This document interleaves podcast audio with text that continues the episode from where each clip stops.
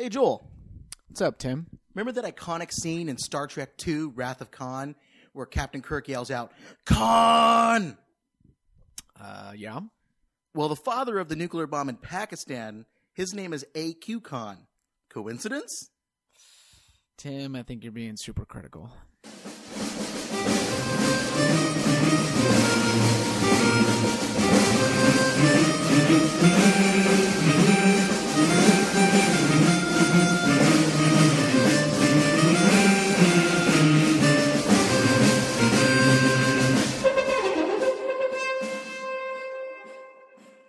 Welcome to another episode of the Super Critical Podcast, where we delve into the fun and sometimes nonsensical way pop culture and nuclear topics interact. We usually watch a movie, but today we changed things up, flipped on Netflix, and proceeded to needlessly overanalyze a TV show. My name is Tim Westmeyer. I am a nuclear enthusiast whose work on nuclear issues for over a decade has left him with one crippling weakness an inability to avoid complaining about Hollywood's portrayal of nuclear weapons.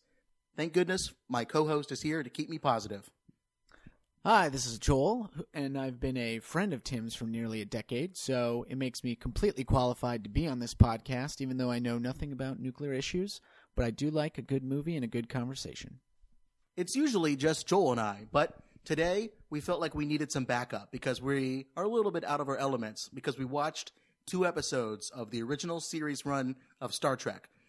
There's no one better to comment on the significance of some of these episodes than one of my good friends from school from back in the day, Gabe, who, if Tim, if you're a nuclear enthusiast, I would say he is definitely a Star Trek enthusiast, or as we can say, our Trekkie in residence today. So, Gabe, welcome to the show, and we look forward to a good conversation, and as long as you can keep it super critical. Thanks for having me, guys. I'm going to do my best to be super critical, as super critical as Tim is, um, but at least on the Star Trek stuff today. So we all got obsessed with uh, movies in the case of Joel and nuclear stuff in the case of me. How did you get into Star Trek? What's your What's your Star Trek origin story? Uh, so yeah, I've been uh, watching Star Trek for quite some time now. I think I first got into uh, some episodes of Next Generation through a friend of mine, and was originally really drawn into kind of this. I was a real science nerd, so the science, science fiction, uh, space kind of aspect of it. Uh, but then as I got older, I realized that I kind of enjoyed the um, you know some of the bigger questions that the that the whole franchise asks about you know the human condition and ethical dilemmas and uh, morality and the hope for a better future. So that's kind of why I love it. Can I just say, as a as a funny aside, especially between me and Gabe, I do remember when Gabe first got married, and as I was getting ready to attend the wedding, I was trying to come up with a gift for Gabe. And of course, because I don't follow protocol, I completely ignored their registry. And I was like, I got to come up with a cool gift because you don't actually give the gifts that they want. You try to come up with something even better. Yeah, the gifts that you want. Right. And, you know, I'm technologically inclined. I like to feel, you know, I'm hip, I'm with it. And so what did I do? Well, I got them a year subscription to Netflix because I thought, hey, you know, they're gonna want to do a lot of uh, binge watch- watching and stuff like that. So I got it for him, and come to find out, uh, after the the wedding and stuff, they were back from the honeymoon. I was like, "Oh, how are you doing?" And one of the first things I remember is Gabe saying, "Oh, great! We've definitely been watching Netflix. We realized that they added all of the Star Trek shows to Netflix. We're starting from episode one and watching every single episode right now. It's awesome." And I was just thinking, wow, first week back from uh, like the honeymoon and everything. Oh yeah, and you're gotta focusing it- on you know binge watching Star Trek. You gotta keep, love it. Got to keep the romance. Uh, no, I think Rachel joined me for my wife. Rachel joined me for a couple of those, and uh, there weren't many after that. But no, definitely, it's a great gift, and I love watching Star Trek on Netflix. Still, still working through it. Well, we hope that this today's viewing of Star Trek episodes really reminded you of your of the love for your wife and your marriage's st- strong foundation because I think it really helped us too because we approached these two episodes today that we watched with a, a renewed passion than we normally have for some of the more action movies that we traditionally watch. Um, so the two episodes that we did watch today, and this might end up being a two-part episode because we have a lot to cover. First one we watched is City on the Edge of Forever. Uh, and Gabe, am I wrong about this? That this is a pretty famous episode of Star Trek? Yeah, this. I mean, if you see like the top ten or top five lists, I mean, this is con- consistently in there. Um, I, I, think it, the script won a Hugo Award. Um, it's uh, it's pretty critically well recognized, even though there was some uh, conflict in terms of the way it was originally written. Um, uh, Har- Har- Harlan Ellison, right? Yeah, Harlan Ellison, and, and he's he was a pretty like ornery guy, and and uh, Gene Roddenberry made some edits that he did not appreciate, but the outcome was was pretty good nonetheless. Hmm. Well, Harlan Ellison, I'm sure we'll get to him too, because he also wrote um, a cool story, "A Boy and His Dog," which was made into a movie. Um, it's about it's another one of those post atomic war man wandering around uh, in the desert movies, but it's a a guy. Uh, I think he's got a dog that talks to him, so it's a pretty fun one. I'm sure we'll get to that one at some point. That's what they uh, turned into Fallout 4, I guess, right? Yep, exactly. So this episode came out in uh, April 6th, 1967, and it was episode 28 near the end of the first series. And I, I have never seen a full episode of the original series run. I was more of a Star Trek movie fan, so it's definitely quite a, a shock to delve into this, and, and also not to see that there was quite a number of uh, nuclear topics in this episode. Um, it sounds like Star Trek really made a mark when it came to the culture of the time and kind of what it took for influence of episodes and plots was really based quite a lot around what was going on in contemporary America as Gene Roddenberry was was writing these. I know that Star Trek started right around the time of the Cold War, after the Cuban Missile Crisis, and around the time of China's first nuclear test. So I'm sure the viewing public must have been quite anxious about the risk of nuclear war. But it still seems too right that Star Trek presents a very optimistic picture of what the future could look like a world where we were peaceful and countries had abolished nuclear weapons for the most part and, and had moved past that. Would you kind of understand that was what the vision that they described not only in these two episodes but in the full canon of Star Trek? Yeah, no, for sure. I mean, Star Trek, it's like this post kind of uh, war, post-capitalist, almost like socialist utopia. Which it's kind of weird that they named the main ship there the Enterprise. uh, they should name it probably USS Bernie Sanders or something like that. But, um, but no, yeah, that's that's definitely the vision, and um, it's interesting because in a lot of the original series episodes, they kind of have to come up with some plot device whereby they're you know either going back in time that's what we're talking about today or uh, revisit some planet that has some characteristics of the conflicts that earth face and the idea of the show is kind of showing how the uh, you know ideals of the future tie into the realities of you know the the condition that that we you know society finds itself in you know in the 1960s hmm. yeah and it's interesting too because it seems like some of the technical advancements that are made in the ships, for example, seem to nullify the impact of nuclear weapons. I know that I, I, know this is not out of my wheelhouse, but when I was doing research for this episode, it seems like there was one episode of I don't know if it was Next Generation or the original series, but the the Romulans, when the other alien races tried to fire a nuclear weapon at the Enterprise, but it's basically it did nothing. There was no damage to the hull, and it seems like they were nuclear weapons, even though as powerful as they were in the 20th and 21st century, they were replaced by photon torpedoes armed by antimatter. So it seems like nuclear weapons, while they're in there, they're used much more on the sidelines, which is kind of an interesting world to look at. Weapons aren't gone. Weapons of mass destruction are gone.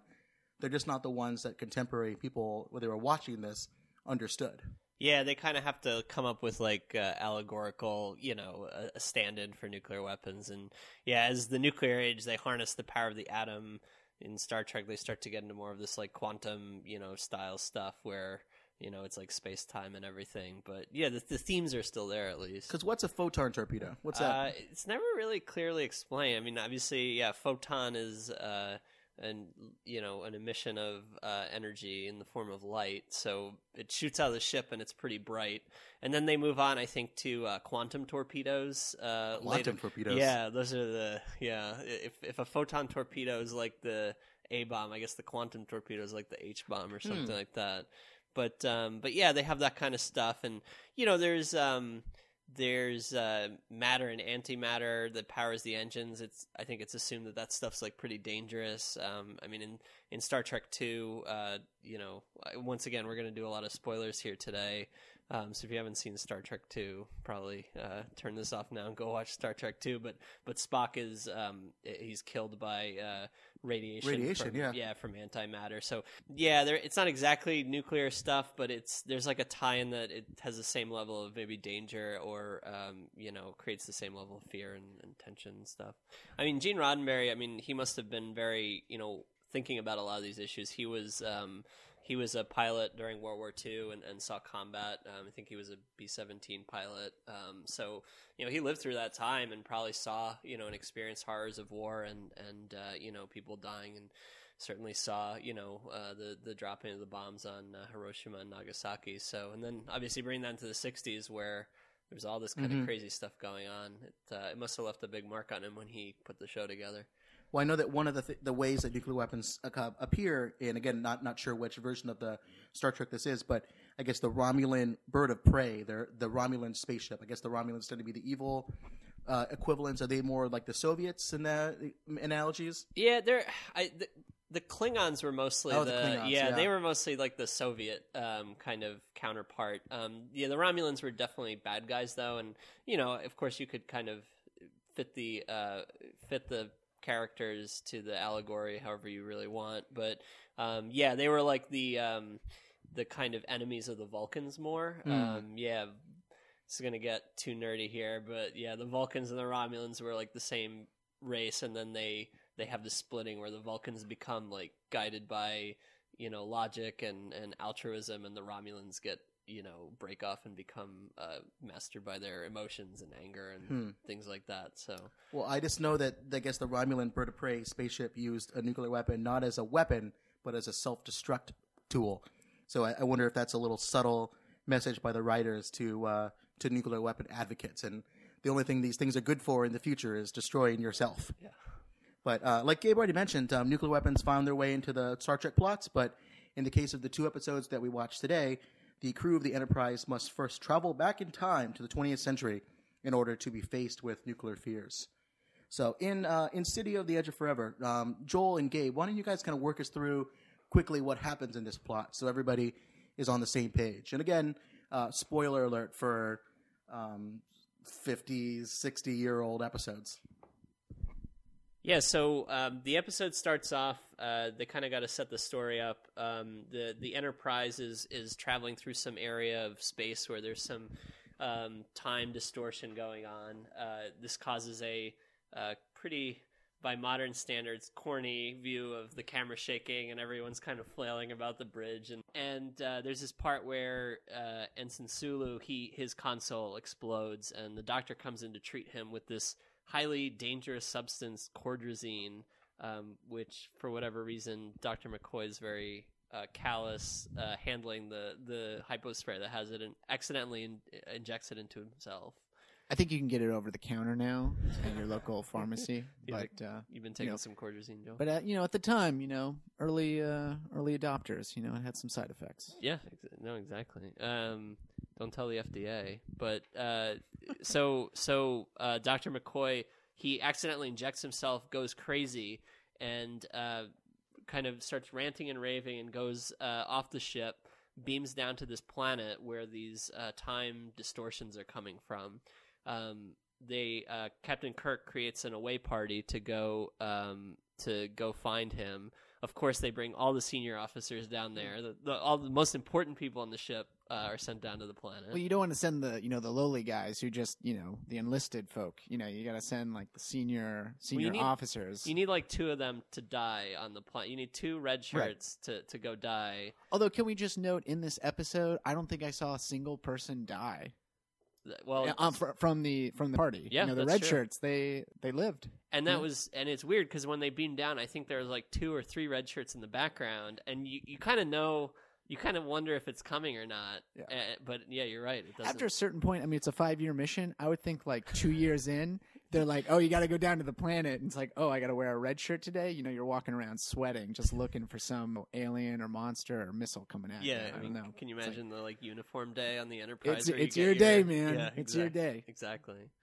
Well, so they so they get down to the planet, um, and uh, they, they're trying to find McCoy, and in the process, they find this portal that is causing these time distortions that was afflicting the Enterprise. Um, the portal it starts talking to them and basically tells them they can see into their past and and uh, starts showing them scenes from Earth past. During this process, uh, they find McCoy. They uh, Spock subdues him, but McCoy gets back up and, still in this kind of manic, like uh, lunatic mode, runs through the portal. And all of a sudden, you the um, Uhura, the communications officer, says, "Oh, the Enterprise is gone. It's disappeared." Uh-oh. And and the portal basically says, you know, your your timeline has been changed. Uh, McCoy went to the past. He did something in the past that changed the timeline. Uh, and this kind of sets up the story whereby Kirk and Spock go into the portal uh, to try to get to the same time that McCoy goes back to and prevent him from altering the events of history. Can I just stop you right there? I do find it interesting that he changes time, which results in the Enterprise completely disappearing, and yet the people down on the planet are still there. Yeah, that's um, God. You know, every Star Trek episode you see, I mean, you could probably do one of these. Might be some plot holes. Yeah, well, let's say the maybe the uh, this device, the the Guardian of uh, They're within the time distortion, exactly. so they're the- neither they're here the nor there. Yeah, Okay. the Guardian of Forever, which is the name of the portal, he must have protected them somehow. You Okay. know, yeah. All right. So, but I mean, that's an interesting question when you get into any kind of time travel discussion when it's a, a movie or TV show. Is what are the uh, what are the rules of time travel? Does when you make a change, does it change it later or? Yeah, I'm sure we'll get we'll get to that maybe when we're finishing the second episode too, which is also about time travel because they definitely changed the rules, whether or not they're playing by Terminator rules, which is everything that has happened is going to happen and you can't really change it, or if it's Back to the Future rules where you can change something, but there might be some sort of alternate history uh, or alternate timeline that gets created. But so they get down to Earth in the 1930s, uh, or actually in the year 1930. So it's it's you know the United States is recovering from the Great Depression. There's a lot of poverty around, and they're kind of taken to be two kind of uh, drifters. And uh, they end up getting taken in uh, by this woman, um, and she's kind of the main uh, the main guest character in this in this episode. Her name is Edith Keeler. Um, she runs a uh, mission uh, for you know people who are needy during this time, and they get they end up getting taken in by her. Uh, she gives them a job and a place to live, and through this job, they're able to kind of make some money so that Spock can get these components he needs to um, to to build whatever device he needs to kind of look into the timeline and everything. Now, while this is going on, um, you know, Edith is getting uh, suspicious of these guys. I mean, Spock, you know, he has the pointy ears, he keeps them covered, but he still acts very differently. Um, you know, Kirk is the way they talk. It sounds like they're not from that time. And uh, Edith herself, during one of the uh, dinners at her mission, she uh, gives some speech about how there's going to be a future where uh, people will not be spending money on war anymore. They'll be spending money on uh, great things. She refers to uh, harnessing the power of the atom and uh, you know humans traveling into space. So she's very much a visionary, almost like shades of Roddenberry. Um, it reminds me a lot of so H.G. Wells, the same science fiction author, author that brought us War of the Worlds, wrote a book in 1913 called The World Set Free, and in that uh, he basically predicted things like atomic bombs and and nuclear power plants and all these different promises that nuclear science, something that was just created uh, as a concept maybe 10 or 15 years ago, uh, it's an amazing uh, use of that idea in a Star Trek episode because the people around that time in 1930, pe- the nuclear science promised so much. They even promised nuclear power would be so cheap it wouldn't be worth metering. You would just be free energy. And people used to talk about the wonderful health uh, effects of uh, radioactivity. That you should eat a little bit of radioactive elements with your bowl of cereal in the morning to prolong your health. So A- after your asbestos uh, pill, yeah, Yep. in the morning, and then you take So- some plutonium. it's definitely a, a, a, I think it's true that when she talked about what she did, um, it represents a, a vision of nuclear power and, and nuclear sciences for the future. Just interesting to note that just a few years later, you know, once nuclear weapons come about, then all of a sudden you have uh, nuclear radiation issues becoming these forces with all these comic book characters that bestow all these unique, interesting superpowers that give you great abilities, kind of uh, taking advantage of the mystery and uh, unknown qua- quality, I guess, of you know nuclear weapons and, and nuclear energy. So all this sounds good, but so what's the problem here? Um, why do why did Kirk, Spock and Kirk need to go back in time? Everything seems fine so far. So the, the, the problem, and, and this is, you know, Spock finally gets enough uh, parts to figure out what's going on. Um, uh, Spock finds out that basically McCoy gets sent back to this critical point in the in Earth's timeline, and it, it involves this woman uh, Edith. And basically, this woman Edith, uh, in the normal timeline where McCoy didn't get sent back and interferes, um, Edith gets uh, dies in an accident. She she's di- she dies in a traffic accident and is hit by a car, and uh, events pro- progress normally. But what Spock finds out is that uh, through the interference uh, with Doctor McCoy, um, Edith actually survives. She's she's safe from that accident, and she goes on to lead a uh, a pretty successful peace movement uh, in the 1930s. This peace movement delays the United States' entry into World War II, and as a result of this delay, the Nazis uh, are able to get the technology needed to build an atomic bomb. And by having the A bomb before everyone else, the Nazis are effectively able to win World War II, and by consequence, alter the whole timeline. Uh, th- there's a you know, it's it's not explicitly stated, but the implication is that there's war on Earth, and you know, Earth is never able to develop into a peaceful society. The Federation is never created. Uh, you know, humans don't go explore space, and the altruistic future that Gene Roddenberry imagines with Star Trek just never happens. Everyone's worst fear: nuclear Nazis. While this is going on, Kirk and Spock need to uh, determine what they're going to do, and uh, this is all complicated by the fact that Kirk, surprise, surprise, uh, Who would have thought? develops a romantic interest in in the uh, woman. But unlike, I mean, there's a lot of episodes where you know Kirk has like this reputation as intergalactic, like Casanova, Ladies man. yeah, uh, walking around in tight pants and subdue, you know, uh, wooing women all over the galaxy. Um, but unlike a lot of those, I think this this episode for me at least had more. It was more of a heartfelt thing. I mean, you could feel this connection, and I think in many ways that's because I, I think there's a lot of Gene Roddenberry himself in this character of Edith and and her vision of the future, and I think you can kind of see Kirk like is very much attracted to not you know she's she's a beautiful woman, but he's attracted to this part of her that looks to the future that's very optimistic. Well, you know, if if I could also see it at you know, Roddenberry sees himself in Kirk as someone who wants to kind of explore the unknown, and then finding that same ideal in another, and so it's falling in love with the person, and obviously falling in love with the ideals that that kind of create that union. It's beautiful. Yeah, no, I, I think that's I think that, that's what came through for me as well. Um, but um, so Kirk kind of faces this very difficult um, decision: is is he going to allow uh, Edith to to die, and is he going to um, you know allow the timeline to go back? And by letting her die, all these great, wonderful things will happen. But you know, by letting her die, uh, he's obviously letting uh, someone that he he has fallen for, um, you know, be killed, which is not easy. And there's this there's this great scene where um, uh, she's at the top of the stairs in the mission, and she she trips. Kirk's there next to her on the steps, and she trips, and she's about to fall right down the stairs. And Kirk just instinctively reaches out and and saves her from falling. And um, Spock is kind of watching, and you see this look on Kirk's face, like he knows what he just did. He he potentially altered the timeline right there. He wasn't. He's not supposed to be saving her, and you kind of get the idea that he's going to have to fight his instinct. His instinct is to protect this woman, but he needs to, you know, consciously fight that.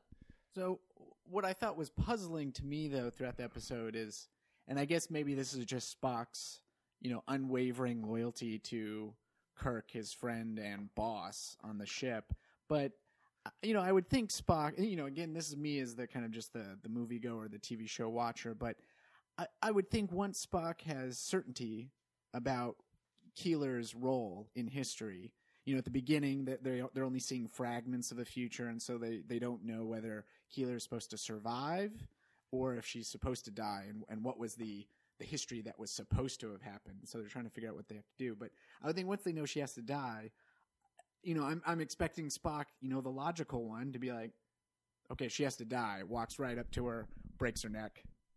You know, from my point of view, that was a big plot hole in my mind of Spock saying, "Well, the logical thing is to allow her to die. We could just kill her right now and move on." Yeah, I- I mean, I think You got a cold, cold-hearted version of of, of Spock.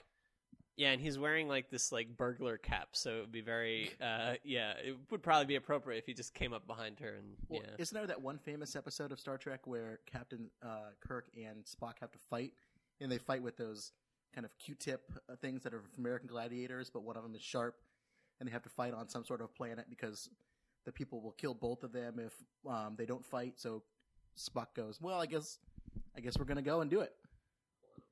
Yeah, that was in Amok Time, um, where uh, yeah, where they have to battle to the death, and, and Spock just doesn't kind of care. He just like does it, and it's just it's pretty amazing. Um, So much for his friend Jim. yeah, but no, I mean, you know, back to Joel's point. Um, I don't know. I, I think you know one of the criticisms I've read about this episode is that you know Star Trek is all about these great ideals and you know being noble and, and humanitarian, and yet the plot involves letting a woman allowing die. it, allowing a nice person who's doing really good things, literally for lots of poor people at the at that moment, but then also setting up this peace movement to die. Yeah, exactly. And and I think um, it's easier to have them taking a passive role and allowing time to run its course rather than actually taking an active role. I mean, that's what I think Roddenberry might have said about that. that sounds a lot to me like the what I know about the Star Trek from Star Trek movies is the prime directive. The you're not supposed to interfere with the internal politics of a uh, of a local planet. Um, is that the, case here? Yeah, I mean, there's this concept in Star Trek called, uh, I mean, the, the prime directive, once again, to get pretty nerdy, is you know when you go to a civilization that has not yet um, developed the capability to fly far in space, you're you, you, you're not supposed to make contact with them. Um, but then there's this there's this concept of uh, kind of the temporal prime directive in some of the episodes, which is a similar thing uh, applied to time, where you shouldn't you should try not to alter events um, as they've happened in the past. Um, but once again, there's many there's some episodes in which they break this. There's some episodes in which they bend it. There's a lot of questions about how you how you adhere to it. Okay, so Edith, she must die. Does she? So yeah, I mean, unfortunately, uh, you know, events are, you know, time keeps on going. Um, uh, McCoy ends up showing up uh, eventually in the plot line as as they expect him to. Um, he he kind of shows up on the street, and similar thing is is he's ranting and raving just like he was before, and uh, he ends up actually getting taken in by the same mission. Um, at this 21st Street mission by Edith, and there's like a scene where he he goes to get something to eat. He meets uh, Edith for the first time, and Spock's working in the kitchen behind him, and they just kind of miss each other. So Spock and Kirk don't know that he's there. He doesn't know what's going on. He's still like in a delirious state. Two spaceships passing in the night. Exactly. Well done. Um, and and so um, they're they're kind of both at the same mission. And meanwhile, Kirk is very distraught about this, um, you know, this conundrum that he faces. Um, but it eventually comes to a head in which uh, Kirk and um, and Edith uh, go out to a movie, a Clark Gable movie, which conveniently enough, uh, you know, they don't know who Kirk and McCoy don't know who Clark Gable is, and she like laughs at it, and and um, they're, they're going out to the movie, and uh, Edith says something like, "Oh, my friend McCoy said the same thing," meaning that he said that he didn't know who Clark Gable was either, and Kirk freezes and says, "Oh." McCoy, like, hold on, I, I need to I need to go tell Spock, wait here. And uh, very abruptly runs across the street. Spock is on the other side. Um, tells Spock about McCoy. Um, McCoy pops out of the background right behind them, and they see him. And meanwhile, Edith is crossing the street, um, which has has passing cars, and um, McCoy sees Edith crossing street the street and about to get hit by a truck, and he lunges out to try to save her. And Kirk knows exactly what happens. He he restrains McCoy and prevents her from saving her. So she ends up being uh, involved in this accident, and she gets, um, uh, you know, she gets killed as as she was supposed to in the original timeline. And I, I think like one of the biggest traumatic moments, other than you know her actually getting struck, is that moment where McCoy is the one who sees her get hit, and Kirk is looking away because he's holding back McCoy, and then McCoy looks at him and he said, "I could have saved her. You knew I could have, and you let her die, even while he was, you know, dealing with this ethical dilemma the entire episode, and then he just proceeds to to look away, realizing, you know, he was able to do it, but, you know, what what did he have to give up in order to do it? Yeah, no, it, it's really sad, and I think Spock says something like, "He knows, Doctor, he knows," and you just see the look on Kirk's face, which is kind of rare. I mean, and you really, I think, get a sense that this event has really affected Kirk in in, in a way that he probably takes back with him to the ship and and internalizes for the you know future episodes. But at least the Nazis weren't able to get an atomic bomb. And I didn't really know how much nuclear topics would be in this, but there turned out to be quite a few. Um, some of the big ones that I've already mentioned, this idea of the promise of nuclear energy in the early part of the 1900s, um, we've already kind of mentioned. But the big central part of this plot is the U.S. is delayed from entering World War II. That delay during, I guess they call peace negotiations, allows Germany to build an atomic bomb and win World War II. So I think one of the cool things that we should talk about is how close were the Nazis to actually building an atomic bomb? And then after that discussion, I think um, we can talk a little bit about what the role of um, anti-war movements and the nuclear freeze movement um, from the 50s to the 90s and what that did and its effect on the progress of uh, countries, superpowers, uh, nuclear arsenals. So the episode assumed in our unaltered timeline that Germany was very, very close to building an atomic weapon, one that could win them the war. And the only thing that's stopping them was the U.S. entering the war when it did.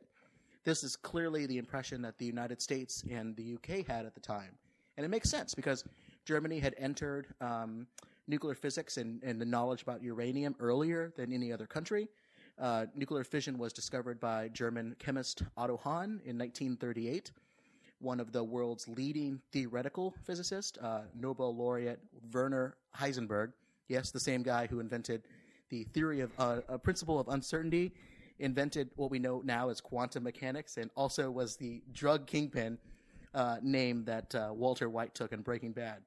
He, all that Renaissance man, w- remained in Germany and was actively involved in the atomic bomb and Germany's nuclear physics projects. So the prospect of Hitler with an atomic bomb was a little bit too much of a risk for the US and the UK to ignore. But historians and nuclear experts now quite dispute how close Germany was to actually building an atomic bomb. Um, and there are several reasons why this is the case. Germany had great difficulty during the war to getting the fissile material, the weapons grade fissile material that they need in order to fuel the bomb. There were production delays, science, basic science delays. They didn't understand um, what type of material they needed to do to be able to moderate a reactor. A bunch of these actual technical challenges that faced them. And more importantly, it never really prioritized the bomb project or even cared about theoretical science, a theoretical physicist. Something that uh, turns out the Nazi leadership saw as more of a Jewish science without utility for the war. Theoretical concepts seemed like they didn't provide uh, an immediate utility for the war machine. So, so I, I guess you know, when, for the non you know nuclear guy here, uh, or one of the 2 Mhm. non nuclear guys. Um, so what was because clearly, I mean, the bomb was such a national priority here, and you know, Einstein I think wrote the letter, um, you know, advocating that the bomb should be created. Is there any uh, documentation you know of? I mean, was Hitler aware of? Kind of the progress. I mean, what it, what was his position on it? I mean, it's very interesting to hear that this Mhm. wasn't on the radar as much because it could be such a game changer. Well, this is again, this is one of those um, he said, she said things because people disputed. I'll get to that a little later. German scientists about what their actual interest was in a bomb. Many of them claimed later on that the reason why Germany didn't make one was because they didn't want to.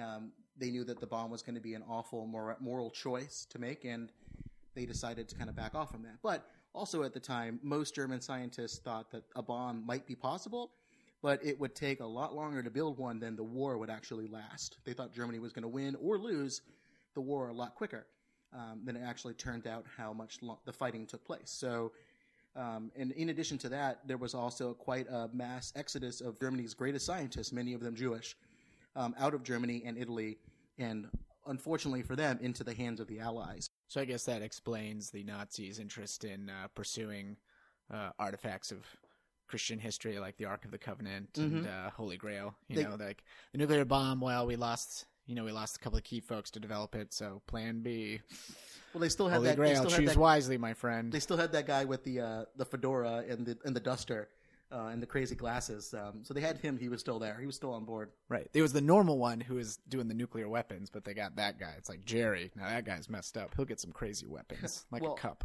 It also didn't help that uh, Germany was getting its butt kicked on the Eastern Front, which put a big, big uh, pressure on resources and manpower in terms of their ability to uh, to work um, on a, a bomb project itself. So, even though the United States didn't get involved uh, in this timeline of Edith living, there was still a, a big struggle uh, for the war um, for for much of Germany in terms of the Eastern Front.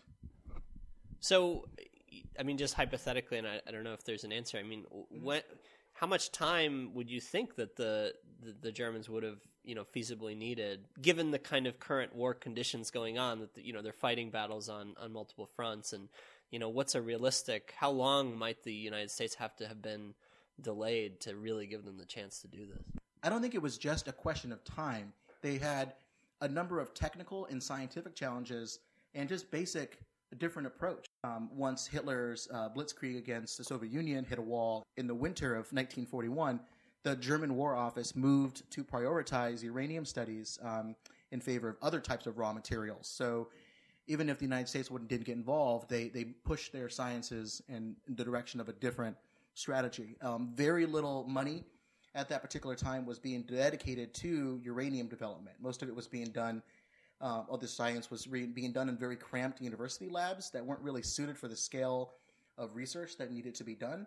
And at its peak, and this is a huge, uh, starking statistic, as many as 100 people were employed in the Nazi atomic bomb effort at its peak, compared to 250,000 in the American uh, atomic bomb project. So that really gives you a sense from early on what their priority was. So giving them more time to be able to develop a bomb doesn't change the fact that they didn't have the resources um, and some of the technical knowledge and also just the people working on it because they were working on other things.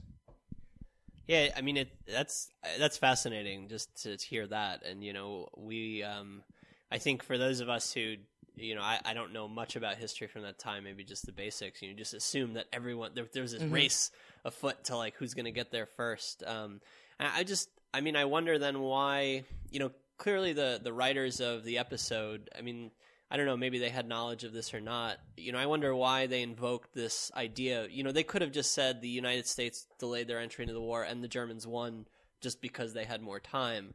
Um, you know, I almost wonder why they bring the nuclear element. Maybe it's just because it was the fear at the time, and it it might have plugged into people's uh, you know uh, worst fears and imagination.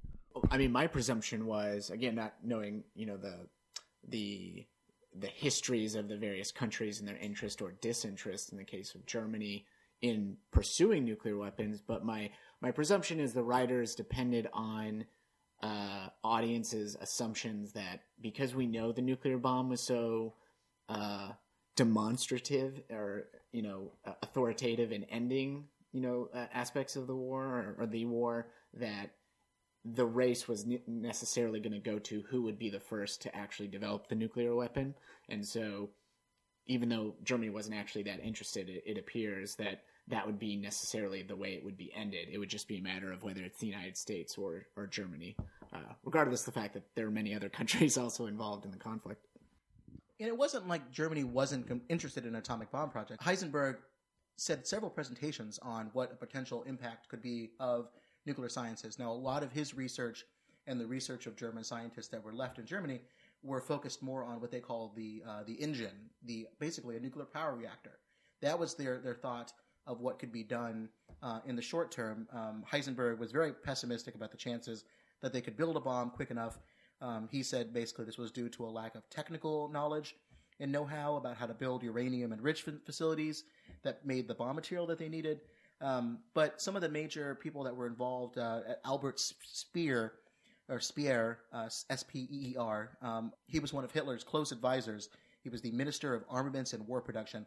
Said that the lack of enthusiasm from his science team basically gave him gave him the impression that the bomb uh, could no longer have any sort of bearing on the course of the war. So there was a series of steps that took place. Well, even though they were interested early on, they didn't necessarily follow through with that. And so Albert Speer, the same guy who was Hitler's closest confidant, uh, behind his back doubted whether or not Hitler understood the bomb's implication. He said that the idea quite obviously strained Hitler's intellectual capacity, and he was unable to grasp the revolutionary nature of nuclear physics. So he proceeded then to basically halt the bomb project in 1942 because they figured nothing could be completed between three and four years, and they thought the war would already be done by then. They shifted on to other projects. So through the kind of lens of history, you know, we're, we're able to know this in, in hindsight. But what I mean, what did the United mm-hmm. States think? Uh, what did they think the Germans were up to with respect to getting the bomb at the well, time? No one, no one told the Allies of any of these delays or lack of interest. The the U.S. and the U.K. operated under the assumption that the Nazis were mere months away from an atomic bomb. Um, a number of the key scientists involved in the Manhattan Project, people such as Robert Oppenheimer and Albert Einstein, they uh, only agreed to lend their scientific genius because they believed Germany was going to beat the Allies to the bomb. A pretty scary proposition for them. Um, James Conant, uh, who was one of the key scientific and policy advisors on the Manhattan Project, declared in early 1942 If the Germans are hard at work, they cannot be far behind since they started in 1939 with the same basic initial facts as the British and ourselves. They are still plenty of competent scientists left in Germany. They, are, they may be ahead of us by as much as a year.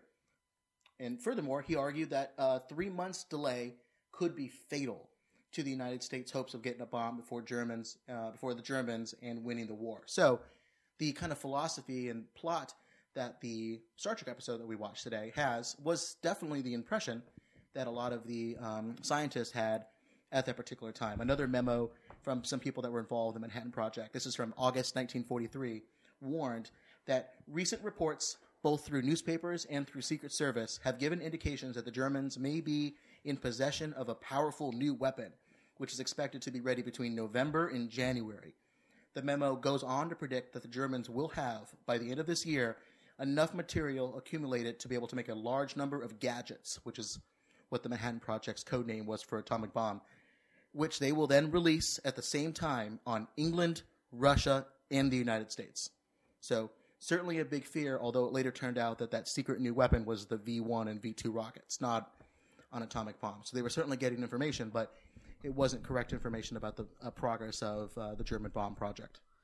So is is there a chance that some of the confusion about the Germans' pacing of of innovation was at any in any way a result of misinformation during the war that they were did they ever let on or try to even though they weren't as uh, dedicated mm-hmm. uh, you know you mentioned the numbers is it possible that they nonetheless suggested or or tried to misinform the allies that that they were that far along to almost throw them off and distract them with science that they didn't appear to be as interested in? I think that that was still it's still being debated. Niels Bohr, he was a European scientist, and he had a conversation uh, with Werner uh, Heisenberg when they were still colleagues because they used to collaborate on a lot of science projects. And this was way uh, early before the, the war even started. They had a conversation about whether or not the bomb could happen, and both of them came away with different interpretations of the other person's desire to build an atomic bomb and whether or not they believed it could be um, a potential thing that could happen.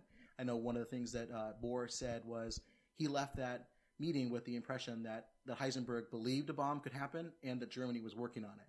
So that fear was what um, then got instilled into other scientists when, when Bohr would go talk to people who eventually worked on the Manhattan Project. So I don't know if that was necessarily misinformation, but it was certainly working with a limited set of information, which is sometimes just as bad as um, having false information. Right.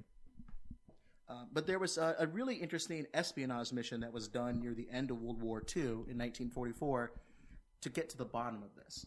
This was called Operation um, Alsos, A L S O S. It was aimed to determine how far the German uh, program had advanced, and the operation concluded pretty quickly that German scientists had made very little progress beyond trying to build a nuclear reactor in the wine cellar of one of their hideouts. So they, that was their, their homebrew project in, in the basement. Uh, was about as far as they were able to get. Um, when the Allies, this is really interesting, they secretly recorded um, the German scientists that they captured after World War II. They put them in a, in a couple rooms in a place called Farm Hall in in the UK, and just listened to what they talked about. Because after um, the United States dropped the atomic bomb on Japan, all these scientists sat around a room and said, "Guys, why didn't we do this? We thought this couldn't happen." Did you did you hey Phil did you think you could have gotten this done? You told me earlier this couldn't get done. And then bob was talking to phil about why they couldn't do it. And they had to come up with some sort of an explanation why germany didn't build the bomb. So they had excuses relative to the manpower that was involved whether or not hitler really wanted one whether or not the scientists were, were there.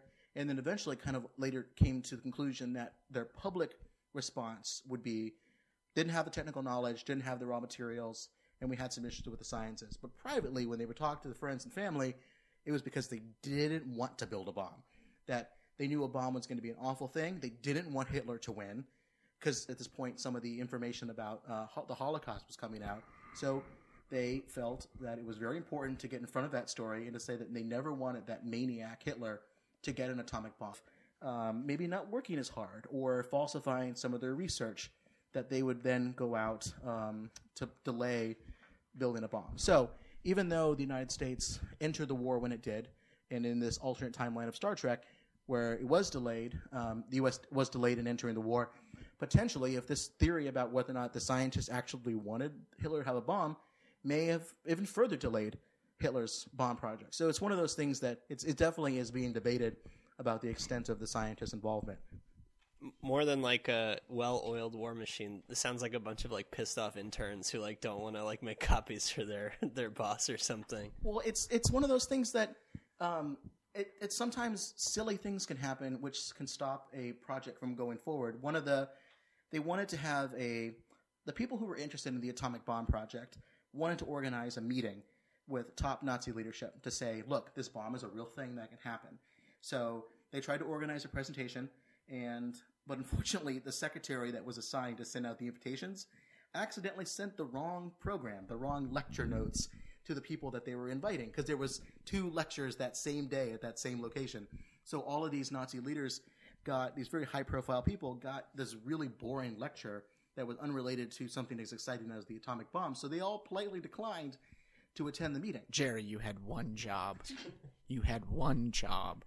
Yeah. So at the at the at that meet, event, um, Heisenberg presented um, the potential for the military application of the bomb. So at least one guy was there that was interested into what he had to say. But one of the cool quotes from there from Werner Heisenberg was asked, "How large of a bomb capable of destroying a city? What would it need to be?" And he sat for a second and thought, and put his hands out and said, "About as large as a pineapple." That's... So certainly um, bureaucratic mishaps and fruit based humor. That's it's fascinating, and I mean, just to kind of bring it back to the you know the the theme of the episode, and you know, there's this theme in the episode that it, you know history kind of hangs on this linchpin, and if something goes a, a certain way, you know, the the the tide of history can be forever changed, and you know, you think about stuff like that. You know, what if at this meeting um, you know, what if somebody woke up and paid attention and said, "Hey, this is amazing," or you know, what if something changed slightly? It's pretty incredible to just think, um, you know, given the fact that the the Nazis had the time advantage, just how uh, you know how things just went the way they did and how they could have been completely different. Well, sure. Um, my impression is is that the the Third Reich's failure to build an atomic bomb wasn't simply a matter of time. It was it represented a failure at many different levels. Uh, trouble with basic science. Um, it represented little interest of the Nazi leadership in the field of nuclear theoretical physics.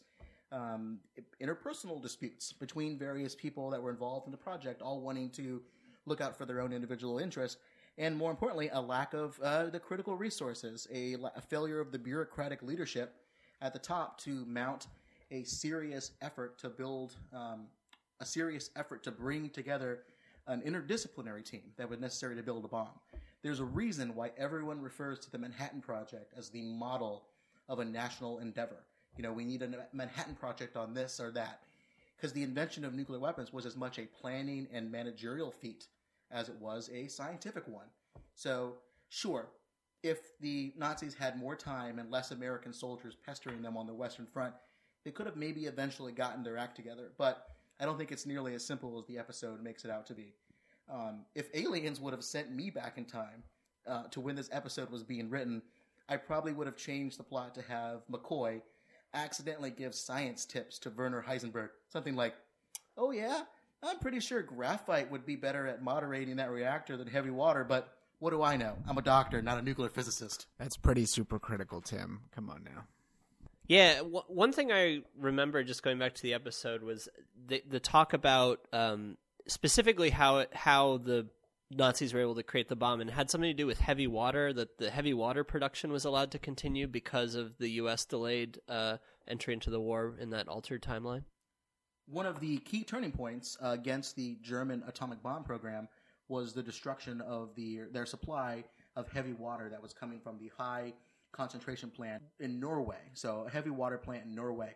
One of the key aspects to building your stock of fissile material, namely plutonium, for your bomb, is you need to control the rate that your nuclear reactor basically causes uh, fission. So, when you control that rate of fission, you can do things. Um, otherwise, your reactor overheats, and you won't be able to. You'll have a smoldering pile of a machine instead of um, the type of plutonium that you need. You need to find something to be able to slow that rate or to moderate it. So the Americans figured out that you can use graphite, pure graphite, to moderate the reactors. Germany, though, because of some of the research that they did that showed um, that graphite wouldn't be very good, mostly because they weren't using pure graphite, they relied on heavy water. So heavy water is something which you can use to moderate a reactor because it has a different type of hydrogen isotope um, that can slow the rate of neutrons that pass through it, therefore moderating the amount of fission in the reactor. But it's really hard to make. It takes a lot of time and a lot of power. So once you take out that heavy water plant, you basically create a major choke point in the country's bomb uh, making program. So we knew this, the United States knew this, and the, more importantly, the British knew it because they were following the German program a lot closer than we were at the early point of the war. A commando raid, Operation Gunnerside, took place, um, which basically sabotaged this plant from working. Now, this is another major feat of the war, uh, which was done in a Kirk Douglas movie called The Heroes of Telemark.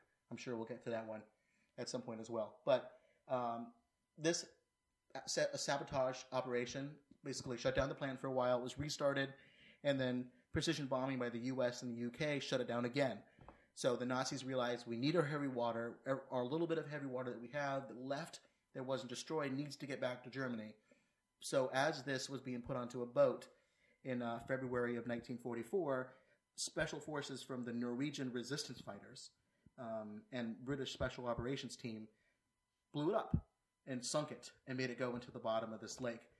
This was something that I think that the episode probably didn't mean to, but it kind of uh, forgot about the role that the non-U.S. parts of this Allied operation were involved with. That people, the British and the Norwegian resistance fighters, were heavily critical in stopping the, the German bomb making program it's funny, um, you know, flash forward here to 2016, and uh, you, you can actually buy heavy water uh, online on um, Amazon. Uh, there's a company called United Nuclear, and uh, I've always wanted to get it because apparently, when you make ice cubes out of it, instead of floating at the top because it's heavier than the rest of the water, they sink to the bottom. But you just so, want to put that in your scotch. Yeah, exactly. So the Nazis just needed to build a time machine to come in 2016 to buy the heavy water. It's that simple. So after the war, uh, Heisenberg and other German scientists claimed that they never actually wanted to build an atomic bomb in the first place because they didn't want Hitler to have one. They constantly said that they sabotaged uh, Hitler's plans, delayed or falsified their work, or they really didn't give it their all, basically. Um, this excuse is still hotly debated because there definitely was work on an atomic bomb project, and really no one wants to be told by their peers that they just screwed up. They want to have some sort of other excuse. But one quote in particular is really interesting because it brags uh, about how Germany couldn't figure out the bomb, and that was a good thing. Um, it's from German physicist uh, Carl Friedrich uh, von Weizsäcker um, in August 1945. He says, History will record that the Americans and the English made a bomb, and at the same time in, German, in Germany, under the Hitler regime, produced a workable nuclear energy reactor. In other words, the peaceful development of the uranium engine, the nuclear power reactor, was made in Germany under the Hitler regime, whereas the Americans and the English developed this ghastly weapon of war. So, kind of a, a bit of a sick burn back to us um, on the question of whether or not Germany tried to figure out a bomb and basically decided that they didn't want one.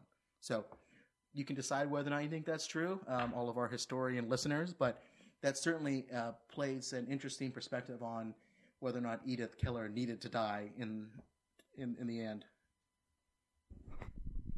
Yeah, it's it's interesting because the um, you know the episode makes this kind of clear cut um, distinction that either she lives or dies that there's no other potential outcome. This is a key uh, key kind of splinter in the timeline, and it could kind of go either way. So it's interesting to just uh, hear that maybe there could have been that third outcome, and she Mhm. could live, and Kirk takes her back to the Enterprise, and she lives happily ever after in the utopian future she dreams of. I think that's left for for fan fiction at this point. But so the sec that leads me though to the second thing I think would be interesting to talk about, which is the history of anti-war and the nuclear freeze movement. Because even though I want to save this uh, discussion in detail for another podcast, I think it's worth mentioning because this is obviously a big part of the plot. Um, well, the global nuclear freeze movement really gained strength after a wave of anti-nuclear power protests and anti-war protests in general that kind of peaked in the 1970s and the 80s. Its roots can be found in some of the scientists that were involved in the Manhattan Project that later regretted their involvement, especially after a series of atmospheric nuclear tests that took place uh, in Operation Crossroads, which was at Bikini Atoll in the summer of 1946. It basically resulted in fallout that pushed many of the area's residents out of the area for safety purposes, and combined with a hydrogen bomb test in 1954 that um, poisoned several of the crew members and killed one of them on the Japanese fishing boat called, unfortunately, the Lucky Dragon. Um, the public became very agitated and at the potential of the damage of nuclear weapons. So there was lots of protests, lots of um, people calling for either the no longer pursuing nuclear weapons, uh, a rollback, a global disarmament movement.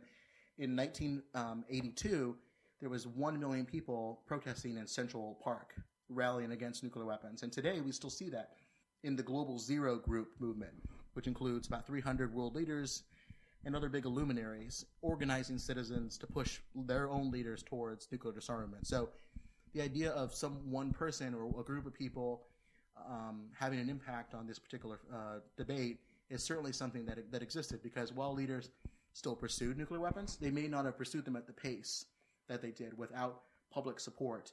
Um, may have limited their uh, range of options that they ended up having. We are not the only scholars who debate these important issues, gentlemen. Michael Lewis, a professor at Christopher Newport University, wrote a chapter in the book. I recommend everyone to read this Star Trek and History, a edited volume exploring how the show covered and was influenced by real world historical events. Lewis, on this issue that we watched, really had something to say. He doubted that the plot of On the City of the Edge of Forever could have happened, whether or not Edith Keeler, who he describes as not a very famous person, just a social worker, um, who ran a flop house, had with no national campaign to help her, how she could overcome American support for the British, who were under siege of the Germans, and also their hatred of Japan um, after Pearl Harbor. He concluded if someone as influential as Charles Lindbergh, who was a very famous person who was against getting into World War II, if he couldn't make headway against the rising tide of war sentiment, how could it, this uh, virtually unknown social worker have? So, a separate question about the the potential for a human in one person to make an impact. A little pessimistic, but it seems a lot less optimistic than uh, Gene Roddenberry would have. Yeah, seems like another Edith Keeler burn there, but Yeah, some people just don't like him. So I think one other you know thing for me at least that this episode brings up is um, you know it, it ties in once again to this conundrum of do you um, you know do you let one person die to achieve this greater good and there's this big theme in uh, especially the Star Trek movies this idea that the um, the needs of the many outweigh the needs of the few or the one and it's kind of implicitly made here that that Edith needs to die to uh, have a better future for more people. And this got me thinking about you know the U.S. decision to drop nuclear weapons on Hiroshima and Nagasaki, which uh, you know clearly brought a, a rapid end to the war. But there's I think this debate of well you know we killed we killed many people including uh, including innocent civilians um, in order to achieve that greater good. And I think this is a question that you know Star Trek comes out in the same place almost as what we actually did, uh, which is that it, it was justified. But you know, I'm just curious, you know, what you guys think about, you know, if revisiting that decision in, in light of this episode and in light of kind of the bigger ideas that, that we're thinking about here. Well, I, I would just note, and, and I think it's more explicitly stated. I think, I mean, literally in the second episode uh, that we've been looking at with Star Trek, where they say, you know, this was actually the way that history was supposed to have occurred. So we didn't go back in time and alter history. This actually was the history that it was back then, and we're just discovering it. So we're we're we're now the ones that are moving forward, even though we're moving backward, and realizing. So I, I took away from both of those episodes that you know the the creators were talking about the ethical dilemma of when faced with the ability to alter history, you know, which direction you take. You can also look at it as well, do you really have the power to alter history, or are you merely following the way history was supposed to have have gone? That's certainly true, but it's also when when Spock was arguing with Kirk about why they couldn't save her, even though he was in love with this one individual person, that he talked in terms of the numbers. He said millions would die if we don't follow through with this. So even though they were correcting what went wrong in the timeline, but they didn't correct it. Well, That- that's what- correct, that's what- corrected the fact that McCoy saved Edith, which caused the world to look different. They were correcting that individual thing. They were stopping that from happening. Right, but as we'll see in the in the second episode with time travel, I think it's I don't know if it's Kirk or, or someone states maybe it was someone else where they talk about the fact that like we we were here all all along Mhm. and we you know we led to so if anything that brief moment where the enterprise is gone that's the outlier in the overall kind of continuity Oh, of yeah, the, yeah. the narrative I think it's. I think you're. I think we're both confused about the the inconsistent time travel rules that happen. But because in that later episode, it seems like no matter what they would have done, um, the Enterprise was always involved in the history of these events. But I think in this one, the, that memorial question about what's more important is it saving a million people or millions and millions of people or saving Right. one person?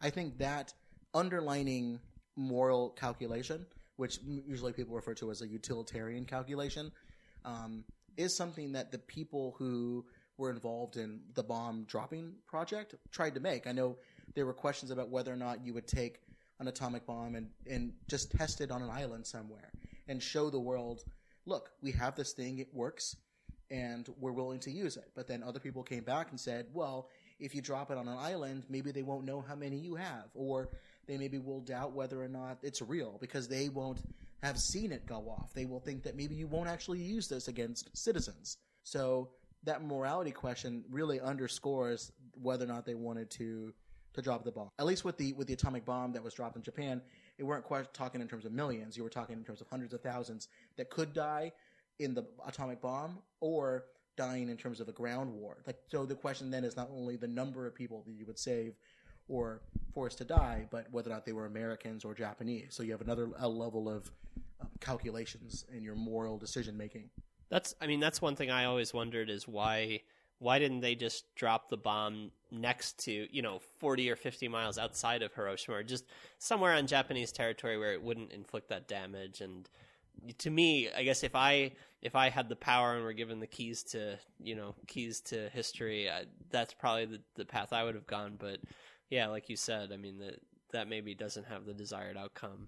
Well, that not only that, but whether or not you drop the first one and then don't drop the second one, and whether or not the Japanese leadership, the emperor, had time to even understand that a bomb was dropped and that a bomb of uh, an immeasurable difference than regular firebombing, which had been taking place, whether or not that was different, and oh, sorry, whether or not they actually had the time to basically understand what was happening, because once the city was destroyed, phone lines were destroyed, or um, lines of communication. It took several days to figure out what's going on there. So there is that question, but then you get into the debate about was the second bomb that was dropped in Nagasaki was that a message for the Japanese or was that a message for the Soviet Union to say stay out of Europe?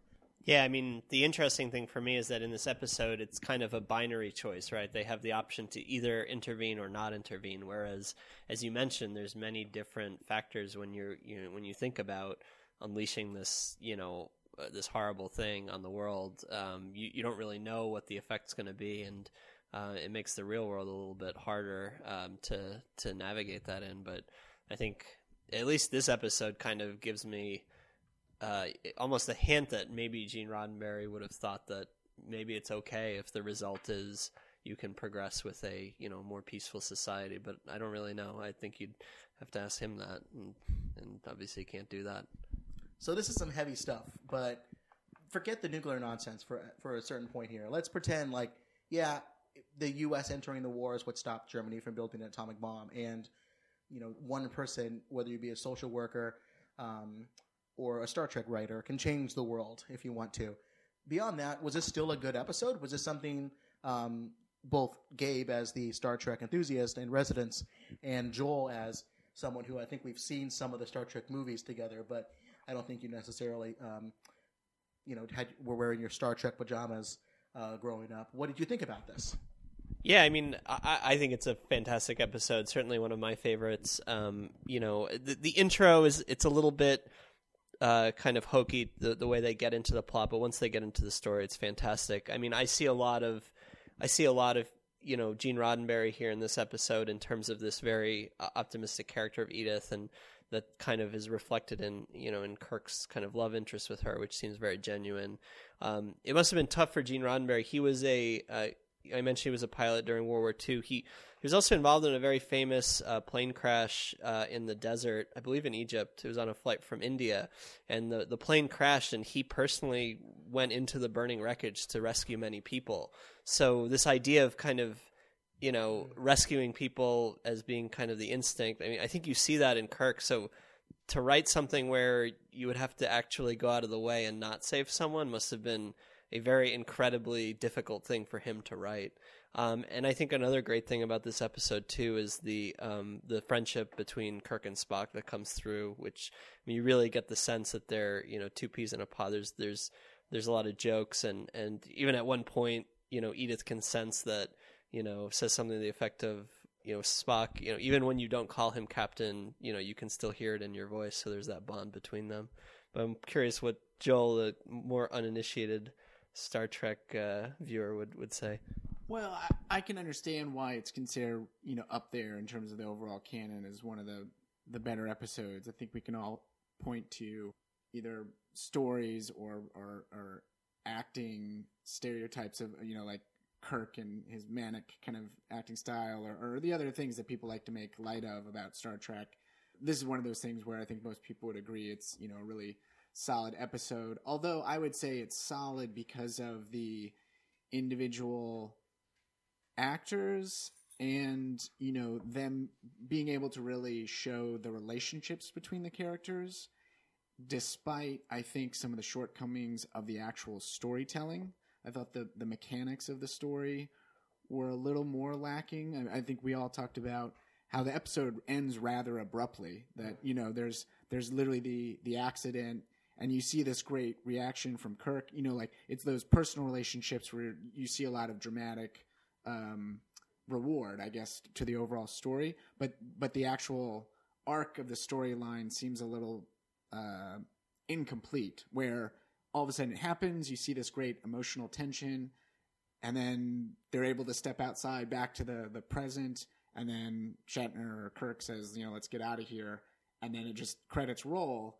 And right, and I thought it was interesting because I would have thought you that a great way to continue that tension would be, well, what does Kirk do when they they want to leave? How how does he react to that power that's down on the planet?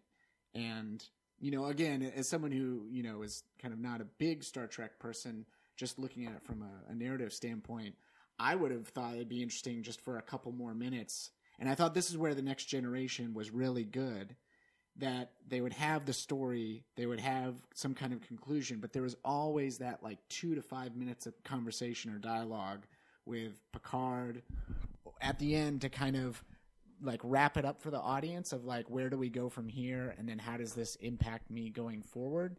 And i thought you sense and you even noted it gabe like you, you feel like he internalized it and and it went with him. But i don't think the audience really saw a pay payoff narratively about you know what does humanity do when they realize there's this power on this planet to completely change the course of history? What do we do with that that that knowledge So now it's time for everyone's favorite section of the podcast the nuclear most offensive.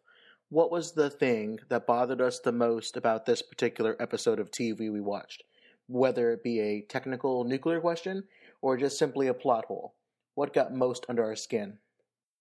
I don't really have a whole lot on this one. You know, it's it's certainly a simplistic Really? idea. Well, I don't. I think it's a simplistic idea to think that if the U.S. was just delayed a few years, then Germany would have built a bomb. But I understand why the writers in the '60s, when they wrote this, made sense because a lot of this, uh, like those things I was talking about earlier, the transcripts from the Farm Hall's um, conversations that were recorded by German scientists after the war, the war ended, that stuff really wasn't released until 1992.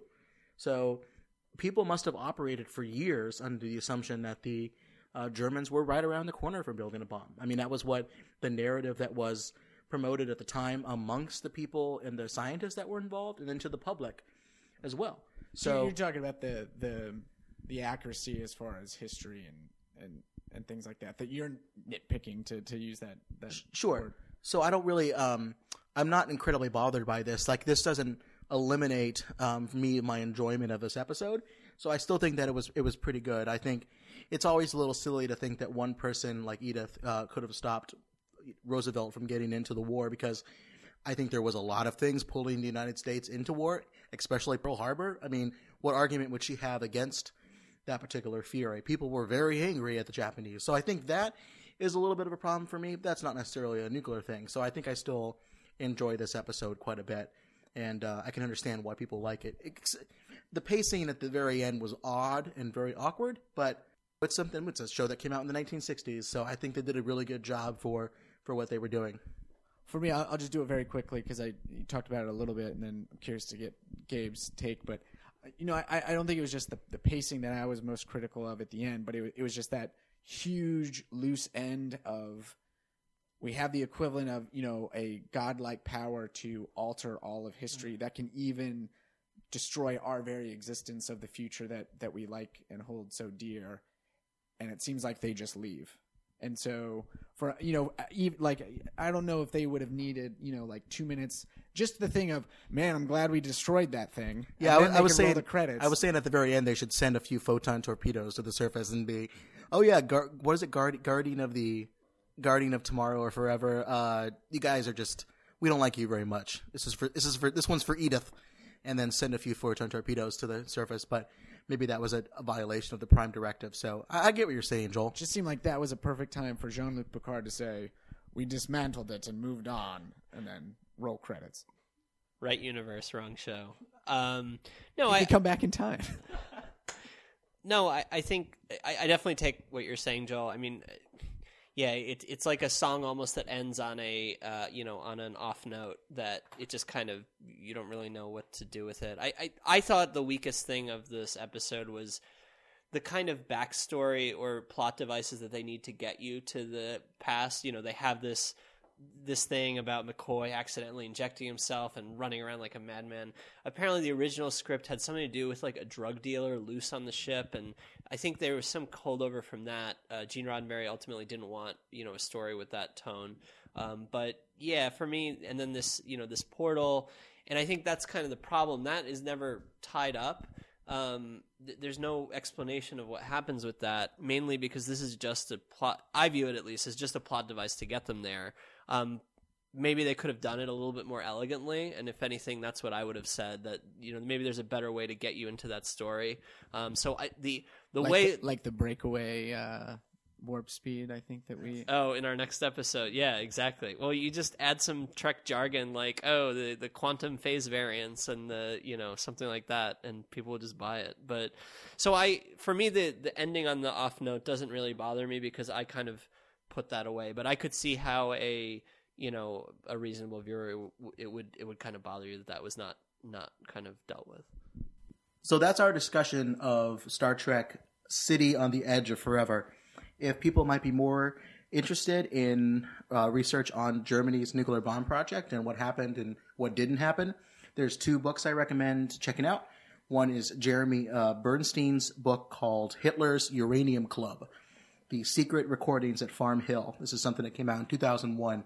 You can find it on Amazon or your local bookstores. It's a great depiction of what the scientists were doing and how far they had gotten. Um, and it, then it pulls together a lot of information that wasn't available until the 1990s. And also, I'd recommend Mark Walker's book, German National Socialism and the Quest for Nuclear Power from 1989. So it gives a little bit of a picture of what uh, people were thinking before these transcripts were released in their full um, in their full capacity. So it's those books combined with you know just watching this episode would give you a pretty good picture of anxieties about the German program and what we needed to do about it. Thanks again, Joel and Gabe, for coming along. Gabe, can you stick around for a little bit and be able to cover the, our next topic here? Of course, I wouldn't miss it. Good, because we can't do this without you.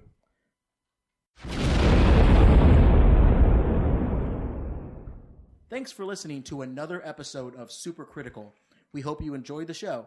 If you have any suggestions for future episodes or guests that you want us to have on, or, you know, just tell us what we got wrong, whether it be nuclear or Star Trek. A couple different ways you can do that and contact the show. We can look for us on our Facebook page at facebook.com slash supercriticalpodcast. We're also on Twitter at Nuclear Podcast, and the old-fashioned way, I guess, email supercriticalpodcast at gmail.com. And, you know, if you enjoyed the show and the program, I would love if you considered subscribing on iTunes or leaving a review. This really helps us find new listeners and grow the show. Until next time, this has been Tim Westmeyer. And Joel. And Gabe. And remember, if it's pop culture and radioactive, we're bound to get super critical about it. Have a good one, and I guess live long and prosper too.